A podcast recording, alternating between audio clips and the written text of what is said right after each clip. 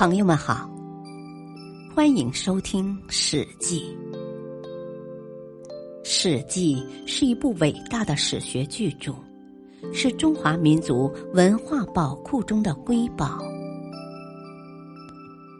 原著：西汉史学家、文学家司马迁。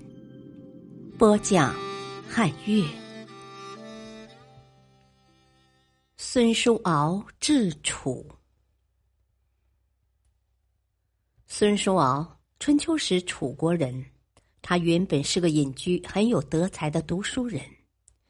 楚国令尹余秋子听说孙叔敖很贤能，就极力向楚庄王举荐，让他接替自己的职位。孙叔敖做了楚国的令尹后，开导人民，通过教育感化来治理楚国。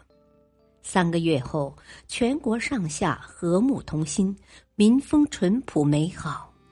孙叔敖的政令虽然宽缓，但有禁即止，官吏不敢耍奸使邪，盗贼不敢为非作歹。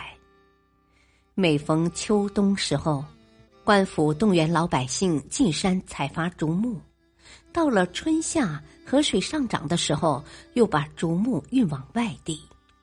百姓都能找到适合自己的谋生门路，所以都安居乐业。楚庄王认为楚国使用的钱币太轻，便下令把原来的小币改铸成大币。老百姓们感到使用很不方便，都不愿再到市场上做买卖。管理市场的官吏向令尹孙叔敖报告说。我市场现在混乱了，市民们没有谁能安心的在这里做买卖了。孙叔敖问：“哦，这种情况持续多长时间了？”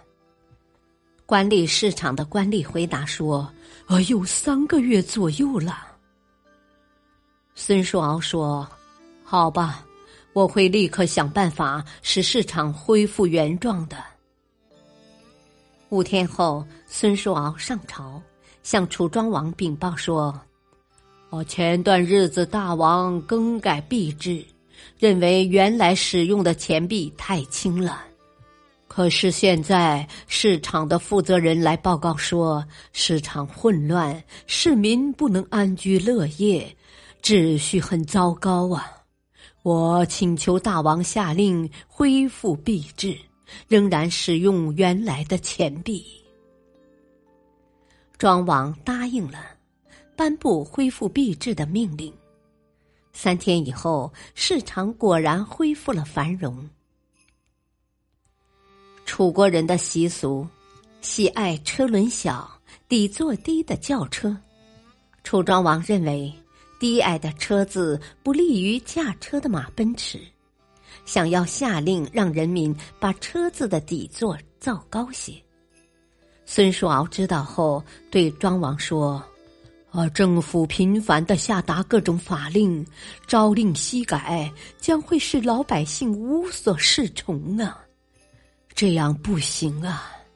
大王如果一定要叫大家改制高车的话。”我请求先让城乡百姓把驴门中间的栓柱架高，因为百姓喜欢矮车的原因是驾车的人上下车方便。现在让他们加高栓柱，矮车过不去，非抬过门栓不可。他们就会觉得不如升高车座了，而乘车的那些人都是贵族。他们是不会频繁的上下车的，所以他们对抬高车座是不会感到不习惯的。庄王采纳了他的意见，结果半年后，人们都自动的加高了自己的车子。孙叔敖前后三次居相位，但他并没有因此而沾沾自喜。因为他知道那是他凭自己的才能而得到的，他三次被免去相位，他也并不悔恨，因为他知道这并非由于自己犯了什么过错而造成的。由于孙叔敖爱护百姓，勤于政事，所以楚国一天比一天繁荣昌盛。感谢收听，下期播讲晋楚壁之战上。敬请收听，再会。